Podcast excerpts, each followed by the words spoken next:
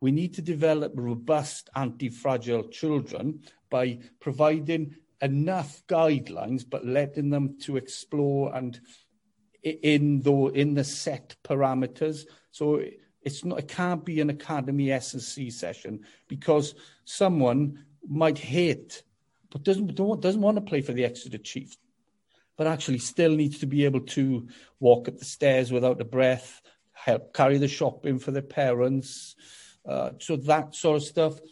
But in the in the well-being lessons, we talk a lot. Uh, we put some context into it, but it's definitely not an S&C session where you go right, bang, on the board, off you go. I'm your host, as always, Todd Davidson, and on episode 42 of the Platform to Perform podcast, I spoke with the last professional dual-sport athlete that this country has had and the Director of Sport at Wellington School, Steffan Jones. The reason why I love this chat with Steffan is because despite being a competitive athlete in rugby and cricket, he will advocate in this podcast why sport needs to be divorced from PE and how we accommodate that as PE teachers and within the curriculum. We also spoke about how the traditional PE model violates principles of skill acquisition and why and how he's gone about rebranding PE through the well-being lens. Thank you very much for listening, and I'll catch you again on the other side. How are you doing today, Steffan? Yeah, very good, thank you. Episode forty-two, good effort, man. Yeah, it's uh, we're picking up steam. We're picking up steam. I mean, I'm, I, I know you're on half term as well, but this will be quite a few episodes crammed into uh, this week. So I noticed you're uh, testing your guys this week, so it's interesting to see how other teachers or people with schools utilize that free time. Yeah, it's um, yeah, it's interesting times, isn't it? It's um, I'm over it now, as most people are. I think it, it it's tough, but it's just about making do at the minute. Is the school you're going to do as best as we can. Um, but probably all, all, the stuff that I'm going to talk to you about is probably pre and post COVID. but at the minute, I, I think we we just get it. We just do what we do just to keep our kids active and mentally sort of strong and stable, man. Because it's tough. Yeah, absolutely, absolutely. And we'll, we'll, dive into the specifics of what you guys are doing um, from the P side of things uh, a little bit later. But just to kick things off, um, what is your philosophy when it comes to uh, training people? Whether that's kids in your PE classes, whether it's the work with your fast bowlers, um, what, what do you feel your philosophy is? Because it's quite two different populations that you're used yeah. to. And a lot of people ask that actually, and I never come up with the same answer twice. but, but, but, but the basis of it is individual needs always come first. That is a big thing. It's like everyone will go about things uh, in a different way that's unique to them, in an idiosyncratic way um, you know, when whatever we're doing, we have a starting point, uh, and an end point and an intention to achieve whatever is in that session, whether that's fast bowling or playing stuck in the mud with year four or whatever. But how they go about it then in between those two points, uh, I think is individual.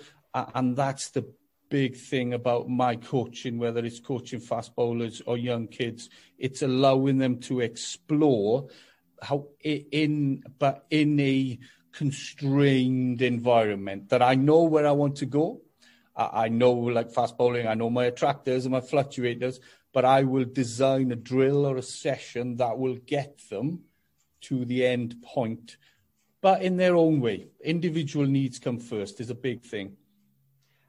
I think that's something that a lot of people miss. Um, in the field of strength and conditioning, a lot of people say, "Oh, you can't just apply the adult model to kids," and I'm like, "Well, you not in exact terms, no, but it's more your coaching delivery will change. The principles of training or the principles of skill acquisition, they're there, but it's the delivery that's going to change." Absolutely, and you're spot on there. I've not heard a lot say that. So awesome, it is, and it's the principles are always the same. And like you say, it's how it's our skill as as coaches then to deliver it in an appropriate way for our audience, whether that's coaching my 11 year old daughter, who's pretty advanced now, but she's advanced because we've been doing the same thing since she was five years of age.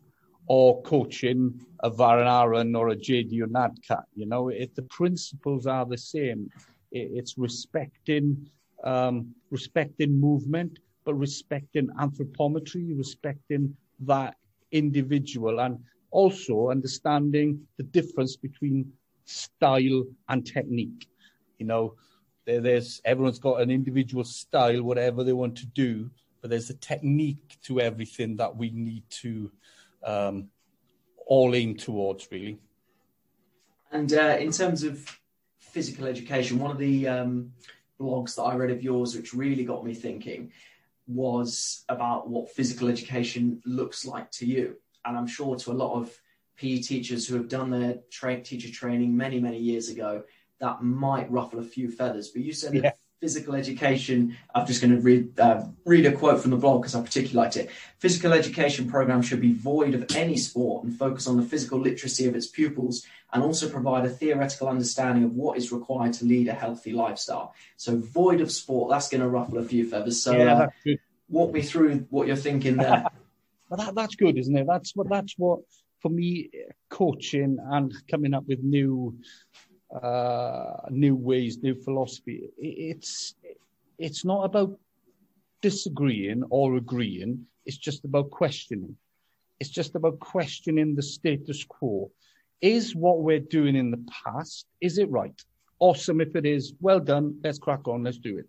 But if actually, if there's a better way, let's just sit down and, and, and do it. Come up with, with a better way.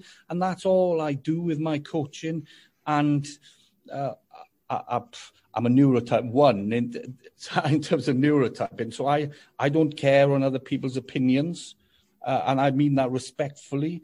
Um, everyone's entitled to their opinion. If you don't like what I have to say or the way I coach, please sort of with respect and respectfully move on and go somewhere else. I'm not saying it's right, but my focus is improving um, the health, well-being, the movement skills of the young children at our school. Uh, and I'm, I'm blessed to be in control of that as director of sport. So I can have an impact.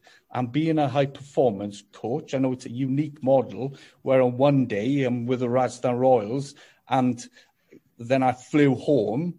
And the very next day, my first lesson was year six girls cricket and that is not normal. That's not that's not a normal thing to have as a director of sport. But I want to utilize that and to to make a difference. So the first thing I did five years ago, you have to separate sport from physical education.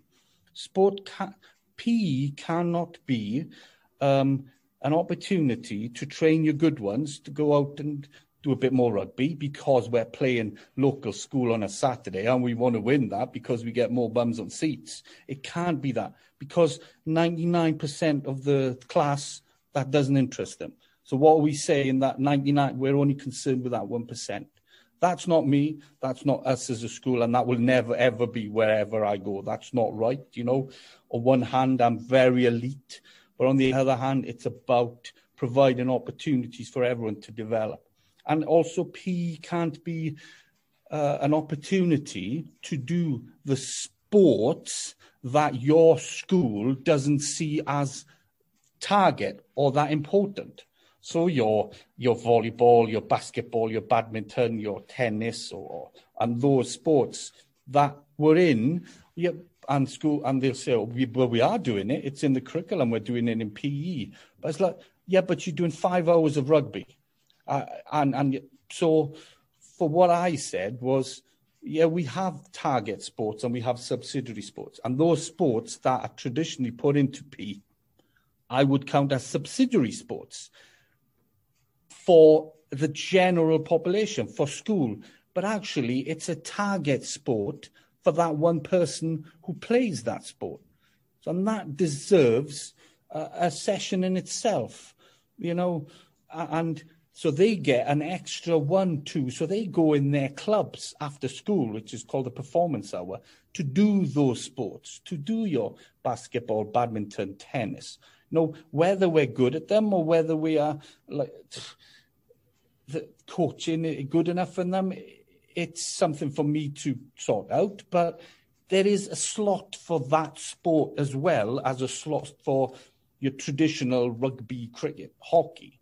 That was the first thing that, deserved the respect. And the same thing is everyone needs to um, learn how to move, learn how to sprint, uh, learn how to brace for contact, learn um, hand-eye coordination. Because you and I both know it, it's easy to win. it's easy to win games on Saturdays at school. You just got to give a hundred percent scholarship to a very early developer, or you um, you get a belt in S and C in to make them faster, stronger. That that is that is, and you're going to win games. So I we never give 100% scholarship. I I think that's very wrong, and I would would never do it. But we can make everyone faster, stronger, more coordinated, more robust in their PE lessons, which will then help them do whatever they want to do whether they want to do a CrossFit session with their mates in university, whether they want to play for their house or whatever it is in their university, or they want to play for England, or they want to play for Wales. But everyone deserves that foundational um, movement library. Let's say that they need a. Everyone needs a big library of movement that then they can just pick pick and choose when they what they want to do and when they want to do it. So our our P lessons are called well-being now, and it also has a theory element to it. Again, this was pre-COVID and will be post-COVID. At the minute, we've had to sort of uh, break it down a bit uh, in simpler, but in principle, you have four uh, physical well-being sessions of four weeks. So you have uh, speed, game speed, uh, you have acceleration, you have energy system development, and you have agility. In excel, uh, an acceleration, you'd have sort of jumping and uh, and every one of them actually. We this year we've gone for a, a concurrent model where where actually every session is doing uh, strength, doing power, doing speed, but the focus, the belly of the session, is, is one of those four. So you're going to have a child at, at school now who's done 28 weeks of S and C. And, that to me is like that's awesome. And you know but, but, we we don't shout about it a lot but you know i do. Um but, but it's it's a gives them a great foundation in life. And then you have the theory based stuff of diet and nutrition. They actually cooked in a peel and a well-being lesson and emotional and mental uh, emotional and mental health uh, goal setting personality types coping mechanisms. 20 week 28 week um, module with testing sort of at the start and end of each term. And in terms of, again, I don't know whether this is perhaps, a, again, a controversial opinion, but uh, in speaking to other strength and conditioning coaches who've either gone through their teaching degrees or are now working in um, public schools, they make the argument that PE also shouldn't turn into the sort of strength and conditioning you might see uh, in a traditional definitely. academy setup. Um, but there are definitely some similarities. So, how would, for example, what you've just outlined there as your physical education curriculum and lessons delivered in that, how might that look different to, say, what it would look like in the strength and conditioning suite with, I don't know, maybe some of your yeah. scholarship athletes? Yeah. Uh, well, firstly, it's uh, we talk more on it. So you talk, you explain everything, you use the whiteboard, you use the video analysis. So it's about educating them as well.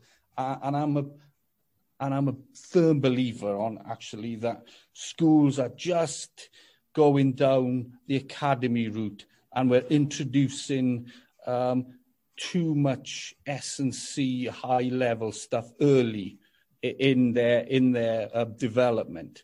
You know, um, and there was a quote um, from William Wayland where he said, "You don't want to dig, you don't want to dig the well too deep, so you lose the bucket."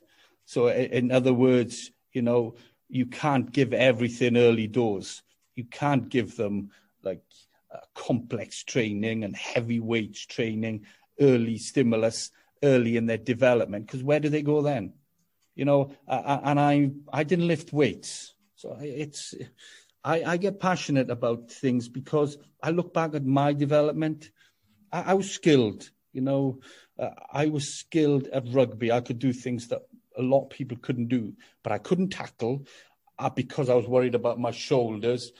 But I could sidestep dummy. Uh, uh, you know, I used to score loads of tries, but it was built from free play. It was built on um, just going down the park on my own, um, pretending I was Phil Bennett, Barry John, running, sidestepping, chipping, kicking on my own, away from any organised session. Uh, and I then I joined a team when I was 13. I used to watch my dad. He was a coach. I watched my dad used to play a lot when he was back then. I used to be in the nets bowling, put stuff down. So I got that dopamine sensitivity by free play. And then at 14, I remember someone telling me, um, why don't you play for team? And I thought, okay, I will. And I ended up playing. And then I developed and I developed okay fast bowling. I did that in the summer. And then in the winter, I played rugby. So I played a lot. And I didn't lift weights until I was 23, 24. I didn't touch it mainly through the fact that old coaches used to say, as a fast bowler, you don't want to do too much weights because it'll bulk you up, stiff you up, and all that. So I didn't do it. But then the rugby coach, when I was around 20, said, You're too small. So I had to lift weights. And then my bowling speed increased. And I was like, oh, but then I went down the rabbit hole of doing too much weights and it, it, doesn't work. Then you and I know that too much strength will not improve your sport. But what I'm trying to say is let the kids be kids, let them play in outside. You know, we do uh, in the summer, we call it, we do a free sort of mesocycle where you just do whatever you want to. Just go out and play. Don't have to have commands. It's a proper uh, fragile generation of, and it became evident in, in remote learning, COVID. What am I going to do today? You haven't told me what to do. And I'm like, just do whatever you want to. Go out and play. But We need to develop robust, anti-fragile children by providing enough guidelines, but letting them to explore and in the in the set parameters. So it's not, it can't be an academy S&C session because someone might hate, but doesn't, doesn't want to play for the Exeter Chiefs, but actually still needs to be able to walk up the stairs without a breath, help carry the shopping for their parents. Uh, so that sort of stuff. But in the in the well-being lessons, we talk a lot.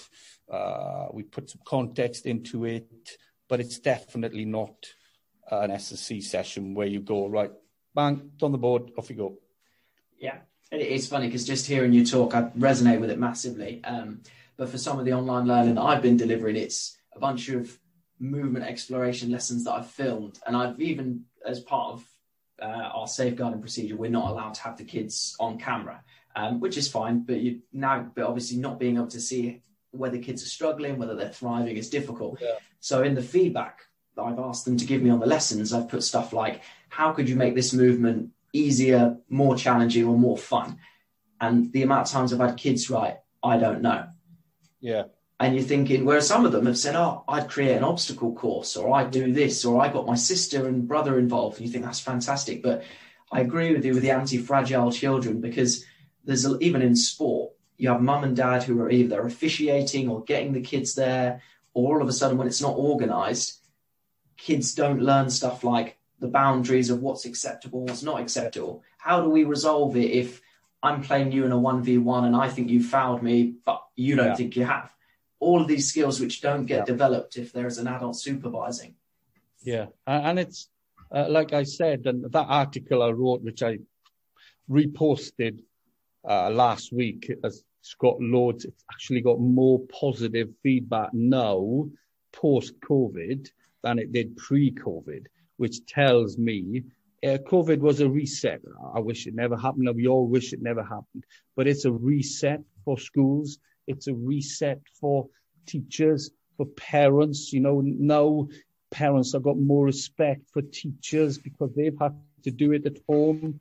And actually, we have more respect now for for just what we provide at, at school you know, we need to use every opportunity we have to create and it, have a make a difference because we don't know it might be taken away like next week. So there's no eh, we can't be box ticking and just just cruising towards lunch break or you know after school and paycheck teachers I call them. It's like we can't do that because it might be taken away from us. Absolutely, absolutely. And another point that you kind of alluded to when you were speaking earlier, and it's definitely one I'd like you to uh, elaborate on, is the concept of people who confuse uh, elite for elitists and saying actually yeah. you can have an elite physical education program which is not elitist. Do you want to just elaborate on yeah. that a little bit? Uh, uh yeah, I'm actually uh, really passionate about that as well. it's just just because um, we're not elitist. It's not about uh, winning on a Saturday. It doesn't doesn't float my boat. It's not what my driver. It's not why I why I do what I do. You obviously don't want to lose every Saturday, but we try and do a fixture card where it's about 70 30. So we need to lose three games to learn uh, you actually learn more from losing. But then you don't want to be that to become a habit and losing become a habit, which we have done as a school uh, historically, because we're in a strong neighbourhood here. We've got, you know, we've got Millfield, Blundells, Taunton, Queens, Exeter, Sherborne. There's some kings, you know, big schools here. So, and we're all going for the same child because it is a business. Private school is a business. So we needed a USP and our USP is that individual needs come first and the movement well-being program. That's our USP and the fast bowling program as well. But it's so it's Saturday games. They're they're another opportunity to learn. That's what they are because it's a school. We are a school. It's education, um, but that doesn't mean we're like Raggas Rovers. That that doesn't mean that you still can have elite mindset. You can still have growth mindset. You can still have elite quality training program, elite quality coaching, um, elite quality preparation, motor learning, skill acquisition session. You can still have elite habits, but that doesn't make you elitist. Elitist is just doing all that for one person, that for that one person who's at 100% scholarship and is always going to be good. So what, what I say is, you know, your child is, is talented when they arrive. 50% of your child is the DNA. You know, if you're not happy with, with the quality or the skill levels, sorry, I've not had an impact yet. It's, they were born like that. you know, that it's DNA, it's the genes, it's the phenotypes with 49% is strength, you know, you're born with it. But my, our role, my, my role as leader, director of sport of the sport is to squeeze the sponge is to get as much out of the remaining 50%. And that might be only 10%, 20, 30%. Or if we get the right buy in, the right attitude, the right support from parents, the right opportunity, the right facilities, we can actually squeeze a lot out of that sponge. And that then you judge us. You judge on the added value, what they what they were when they arrived, and what they are when they leave. You know, we have some who, say, for example, a fast bowler who arrives doesn't play um, age group district level cricket, doesn't play it, but then leaves and opens the bowling for a minor counties team. He's not a professional. He's not opening bowler for England because they normally those talent are all already been given 100% scholarship or gone someone else. So we've, we've got the ones below them, but normally have the best aptitude. And we've added value. We, we can't, you know, and, and you know, oh, I could get into trouble with this one now, but I don't care. This the that um, the table on the best sports schools in the country. Well, what is that about? We've we, we've been in lockdown. We've been in COVID. Who's done sport? How can you judge someone who's not done sport? And you and you, I'm like, I looked at that. and went, hang on um, we've missed a whole year of school. So how can you judge this table? And even if we hadn't got COVID and lockdown and not done sport, how is this right? Because I know, you know, I know what happens in other schools because a lot of them come here to see what we're doing. And it's not, it might be the best first team rugby or the best first team hockey or cricket, but that's not doesn't make you a good sports school. It, it, it's you know, uh, yeah. I could go all day with that one. Oh, I love it. It just just winds me up that, and it's it doesn't it doesn't judge you as a coach. It doesn't judge you as a school. What it judges is that you have a good rugby team. You might have a great cohort of hockey netball team who are full of early developers. And we're, all, we're always talented. Despite what your program's done, you're always talented. And you're telling me you're the best school in the country or in the world for that team? It's like, come on, we need to we need to move on, Louis. Also it also makes you question and don't get me wrong, I, I, do get it in a certain respect. If you're a sporty parent and you've not come across conversations like the one we're having now, I can understand why you might, you know, think that that is somehow a measure of a school success. But it makes you think, no wonder PE and sport are just confused as the same yeah. thing when we're doing things like that. Like, where are the metrics for, as you say, a school's improvement on a kid's well-being?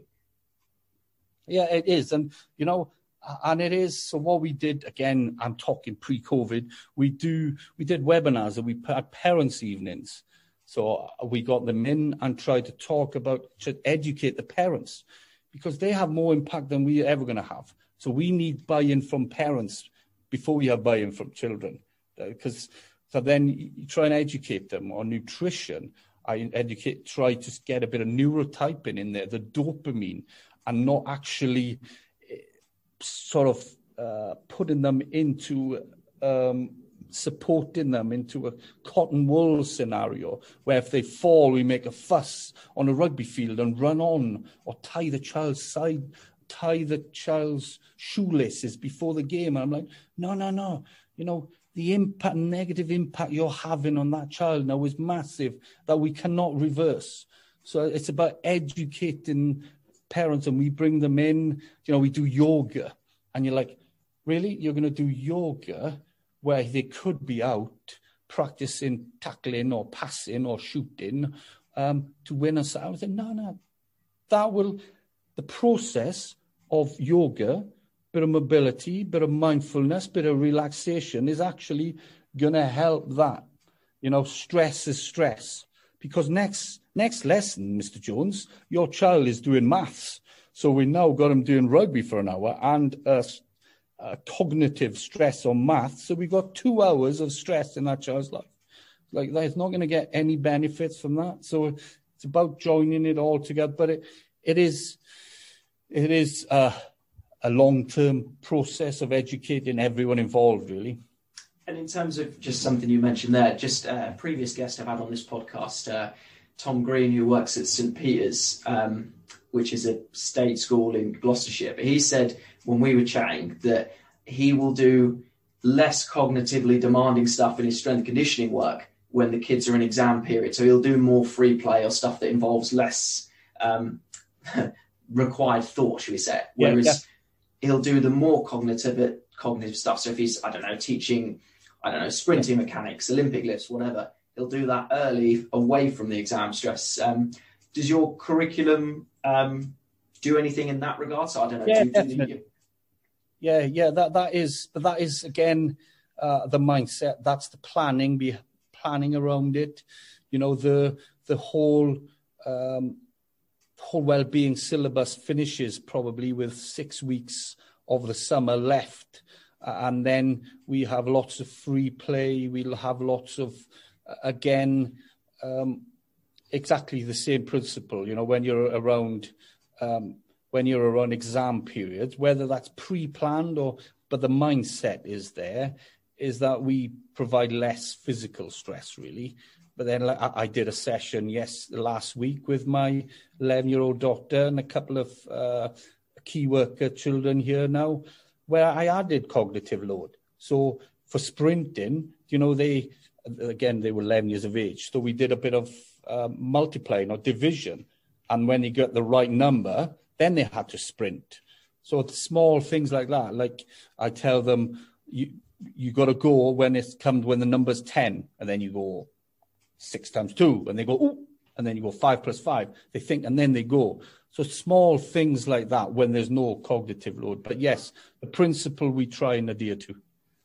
And uh, just cycling back to you mentioned about PE being void of sport. Uh, I appreciate this is a big question coming, but in terms of teacher training, then how do we rethink that? Because one of when I went through my teacher training a couple of years ago, the biggest irony that I found was they told us at the start of the year sport is not PE, but then all the CPD we had was uh, how do you teach cricket, how do you teach volleyball, and I was like, hang on a minute. Um, so how would you rethink teacher training with uh, sport is not PE in mind? I, I think the UK UKSCA need to get involved. I do think uh, there needs to be like a foundational course. Uh, I know UKSCA have got some of their um, critics or whatever, but I, I, believe that they're trying to do the right thing. Um, and the more of us that buy into it, the more uh, beneficial it will be for the masses. And I include that in physical education teachers. Maybe they do already, and I apologize if I'm speaking out of turn, but maybe do in a PGCE, you need a, a block of strength and conditioning. But let's not call it strength and conditioning, let's call it athletic development or physical literacy. And then you also need uh, the SAQ, speed, agility, quickness certification. You know, again, has some haters in SAQ, but it's it's a means to an end. It's about moving. It's about we need as teachers, and Cleve my in that, a massive toolbox that we carry around with us, and we have a look at who's in front of us. We put the toolbox down and we go, what do you need? We bring that tool out. What do you need? We bring that tool out. But you always have a big toolbox, and it's up to you then how you use those tools based on what's in front of you. But at the minute, I think because schools are very sports and very traditional and Tom Brown school days and, and all that, that the toolbox for situations like COVID, remote learning, or movement, the toolbox is like, oh, hang on, I can't play a game on Saturday. Oh, I can't do a training session. I can't do a team run. Um, what do I do? Oh, what I do, I put Joe Wicks on YouTube and you watch that. And it's like, um, but I, all, you know, Joe Wicks has done awesome stuff and massive respect for him. He's, he's changed the mindset of the population. So I, I will never, I will never criticize him. It's, he's done a great job, but no one else was taking it with us. But it's important we don't mix that up with physical education, which I think that's where a lot I've I've seen them on Twitter. A lot of uh, PE teachers have got fragile about, but then I question the PE teachers who are not happy with the government saying that Joe Wicks Joe Wicks is PE. What does their PE program look like? Is it just tapping into their insecurities? That's all I'll say.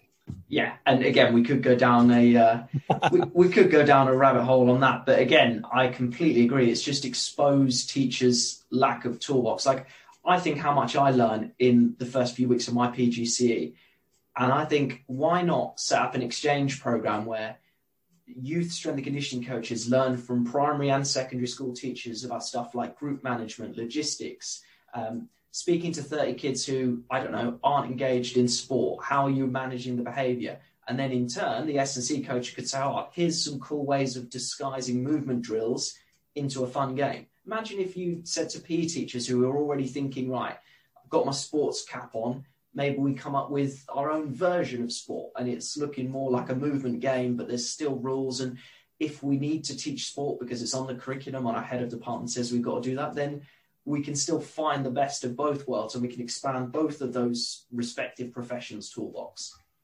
Absolutely. Uh, at the end of the day it's putting the needs of the child first. And that's whatever whatever we need to do to make that happen. Absolutely. And uh, if just move into the final question i've got in relation to the uh, pe stuff and that's how i know you're very big on skill acquisition and we'll talk about that in relation to cricket in a second. Um, but how do you feel about the way that PE programs are typically run in the line of skill acquisition, i.e., you'll do, I don't know, six weeks of football, then you'll do six weeks of volleyball, then you'll do six weeks of cricket or whatever it is? Yeah, so uh, like like we said, that that is not PE for us. That that needs to be that is sport.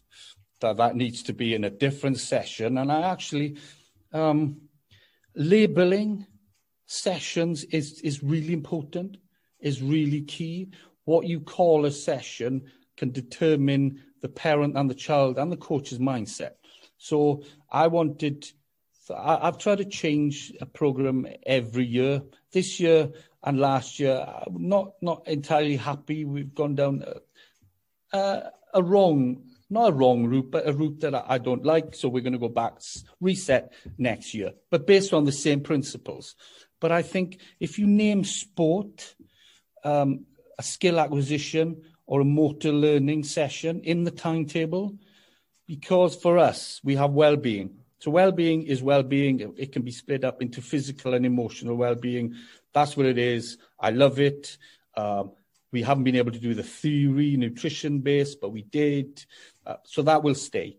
That, that's awesome and stay, you know, in, in movement, we're teaching, you know, and again, it's label, when we say an energy system development, that could actually be swimming. That could actually be cross country. That could actually be um, on a bike. So that, but it's labeling it. It's not labeling it uh, Tom Brown school days cross country punishment for not bringing your kit. It's energy system development. It's giving it a purpose. Doing some tempo running for a year nine in, in an energy system development. We're doing tempo running on the Astro. And then in the rest periods, we play some games, skill acquisition stuff, or stuck in the mud. But it's labeling it. It's getting away from the old tradition. And then the sports lesson. So for us, sports lessons, normally period five, the last lesson of the day. It's not actually uh, because you can't group them immediately. You can't go, the A team are with me, the B team over there, the C team over there, and you go away straight away. What we try and do 90% of the time, and I think we're good at it, everyone gets the same thing. Everyone gets the same warm up. Everyone gets, and I like the microdose speed. So every sports lesson, there will be a sprint in there. So um, so we do sprints, we do speed, and then we do a basic skill. We try and do one one basic skill because it takes it takes the brain six hours to try and uh, keep hold of that skill. And research shows if you try and add another skill onto it, it adds four hours to um, the brain plasticity and motor learning. So if we do a drill now, six hours time, I'll remember it. It'll be in there but then you need to keep doing it to make it habitual. But it's, and then we can split up into more specific needs for that group, whether that group there, who the C team, needs some netball rugby. I'm talking reg, net uh, rugby here now because that's what I coach in the winter. Or where the B team, actually, let's do a bit of touch rugby, but with a bit more constraints, a bit more rules. You know, you now have to pass backwards. You now have to pass five times or whatever. You now can't give it the, the fastest lad needs to be on the wing. The fastest girl needs to be on the wing. So we need to find a way to get to the ball there. And then the A team then can be a bit more specific. And that to me is a skill acquisition lesson. It's not sport. And then after school, then we have our team runs. Then that's sport. And and and you just play. Then you just play a game, and and you develop uh, you develop constraints and rules in the in the game itself, but they're playing. So we split it up. You got your athletic development and your well-being, phys- emotional and theoretical, physical understanding. You're learning skills, hand-eye coordination hitting, whatever, striking, kicking, passing, all that stuff. And then after school, you're doing your sport, tactical awareness, working as a team, working as uh, to, for one goal. That, that, and I think if if we start splitting the terminologies up to make it specific to the to the purpose of that session, I think we can progress. That's my aim next year. But whether I can have skill acquisition in the timetable is another thing. Yeah, it is funny though because I've had it myself. Where, for example, I don't know, uh, the kids are on fitness. Now, as soon as you say fitness, ninety-nine percent of the class are like, "Oh, are we going to run a bleep test?" And I'm like, "No, we're not going to do a bleep test." Yeah. And again, that's I could rant about that on another episode. Um, yeah, a bleep test we, we don't we never ever do. So we don't do any aerobic testing uh, because um, uh, I think the stage of development where the kids are aerobic, the aerobic capacity will improve naturally through um, Mother Nature. So we don't we don't enforce that. We don't overload aerobic training. Although I don't think kids are aerobically fit enough these days. So I've actually um, disagreed with my initial comment there, but but it's I, I, the bleep test uh, and that sort of stuff. We don't do bleep test. I don't do yo-yo. We're just concerned with speed and power. Speed and power. So we do sprints, we do jumps, um, and that's that's the baseline of our testing. And then as you get older, you do ForceDecks and measure ground reaction forces and, and all that. But bleep test and yo-yo, ish, no, no. And I have mean, seen it. There's a fascination. No, sorry, I'm going off topic. No, about no. a 2K run. There's a lot of top level organization. I've now got a 2K run as the baseline fitness test. Who, who comes up with that? Why 2K? I don't. I, I don't get the mindset of of some things, but like in most most aspects of life, I'm getting very philosophical now, is that it normally comes from the opinion of one person. So you have one person with an opinion, and then that filters down, and then you end up with a whole structure that depends on that one person's opinion. And that's all I do in terms of my role at school or my role at Pace Lab or wherever is to go, is that the right way? You know, I, have got knowledge. I'm educated. I've taken time to read and get, I could have been a professional cricketer at the age of 17. No, but I didn't. I went to university for four or five years. So I know that I've got this opportunity to make a difference when I do retire.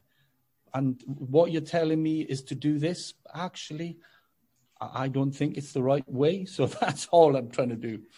It's, it's funny because um, I think a couple of things that people forget is again with the sport, athletic development, well-being, is when they hear myself or yourself say, "Oh no, PE is not sport," they somehow think that it's like that. But actually, as you've just described there with the rugby progressions, yeah. if you've got someone who's has sound pedagogical principles, then, for example, rugby in your curriculum, like you said, for your C team or your lesser able pupils, might look a little bit more general and you know netball rugby, like you've said. But the issue we've got is when we try and apply rugby and it's like, right, well, we have to do tackling regardless of whether you're shit scared of contact or regardless of whether you're an academy player and you've been doing this for years, all of you are getting the same thing. And that's yeah. where I think we run into problems. And even, yeah, even with the bleep test, I don't have an issue with the bleep test itself. It's just from my own experience, I've jump tested kids as part of our fitness scheme of work. And even kids who aren't motivated by fitness, because of the nature of a jump test, it takes like three seconds, it's not going to get you out of breath. They're still quite motivated to beat everyone else. Yeah. I've yeah. never seen, dare I say, I've never seen an overweight child pull in on a bleep test and then say, oh, what does everyone else get? No. It just doesn't happen. It just yeah. doesn't happen. Whereas if you somehow show a kid their jumps have improved just by doing, for example, I'll always drip feed in some jumping base games or some landing base games. Kids find that motivating. And as you said, as a default of that, you're going to get stiffer ankles. You're probably going to get improvements in run, running economy. And by doing that and then going to do a sport, you're then getting more out of it. Like I've had kids. I've had kids, sorry to waffle on, but we had to pick kids for cross country earlier this year when COVID wasn't a thing. Um, sorry, we didn't um, just our school cross country and then compared it to other schools in the borough. And I picked kids who, in our basketball unit, looked brilliant and were covering massive distances on the court.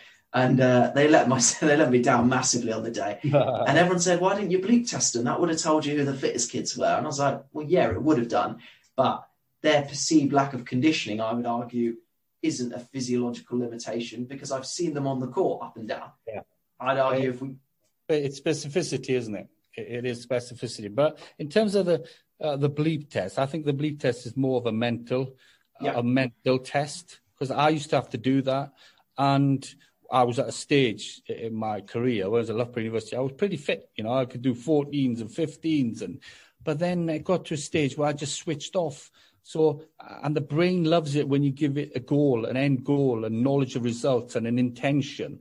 And I always give myself a cutoff. Uh, I'd be really interested to see if, so do a test with whatever. And if you ask someone, what you think you're going to get? I guarantee you they will not be far away from that because their intention is to get to level 12 and they might get to level 12 3 with a bit of shouting and cajoling but it'll always be there the mind is a wonderful thing but as a as a sort of i do a, a chaos monkey session it's called uh, where we plan everything and this is for my cricket scholars uh, so they have a full periodized plan, triphasic, based on their limiting factors. Some might need more strength, some might need weighted ball, isometrics, blah, blah, blah. And then this plan, they know what they're doing. Oh, I'm coming to do a speed session today. Awesome. I'm going to do a 50 meter sprint and then I'm going to have five minutes rest because we're working on speed.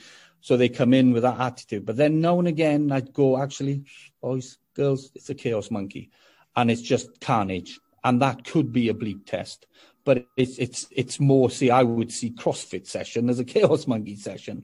It's just uh, it's just a session to get them out of the comfort zone, take them to the place that they don't normally go to. Um, it's it's not it's not pre-planned. I'll just make it up on the spot, and uh, and and it's called Chaos Monkey. So I, their, their faces when I go, I was going to do it pre-lockdown. We had one I said, you're going to get a Chaos Monkey session this week. And their faces were like, because it is nasty. You know, it, it is nasty. And that's what I would count a bleep test as a Chaos Monkey session. Yeah. And it just goes back to, like you said, kids being anti fragile. Because sometimes yeah. you say one word, and like you said, even with the sport, if they're like, what are we doing today? Say, oh, rugby. Immediately, kids who are scared of contact think, oh, God, they're not going to think, oh, well, we might be doing rugby netball, so it'll be all right. Like I've had a kid in one of my basketball lessons who was so scared of the ball that I just basically had to take him to the side and do some work separately and then integrate him as a magic player who yeah. could only receive the ball in a certain way. Yeah. That kids will have such preconceived notions of specific words that yeah. their head is out of the game before Definitely. you even got into it. That's why you need to you need to label the modules differently as well. Like um, when when we when I started the new syllabus, you know, gymnastics was called robustness, but it was actually gymnastics. We had a gymnastics coach take it, uh, and then that was for year seven and eight. But when the same coach then would take judo for year ten and eleven, and actually in the sixth form it would turn into a bit of grappling, bit of contact work for the rugby players. Unfortunately, he left, but so that was the, the mindset label them differently. Don't label them gymnastics, swimming, cross country, sport, physical education, fitness.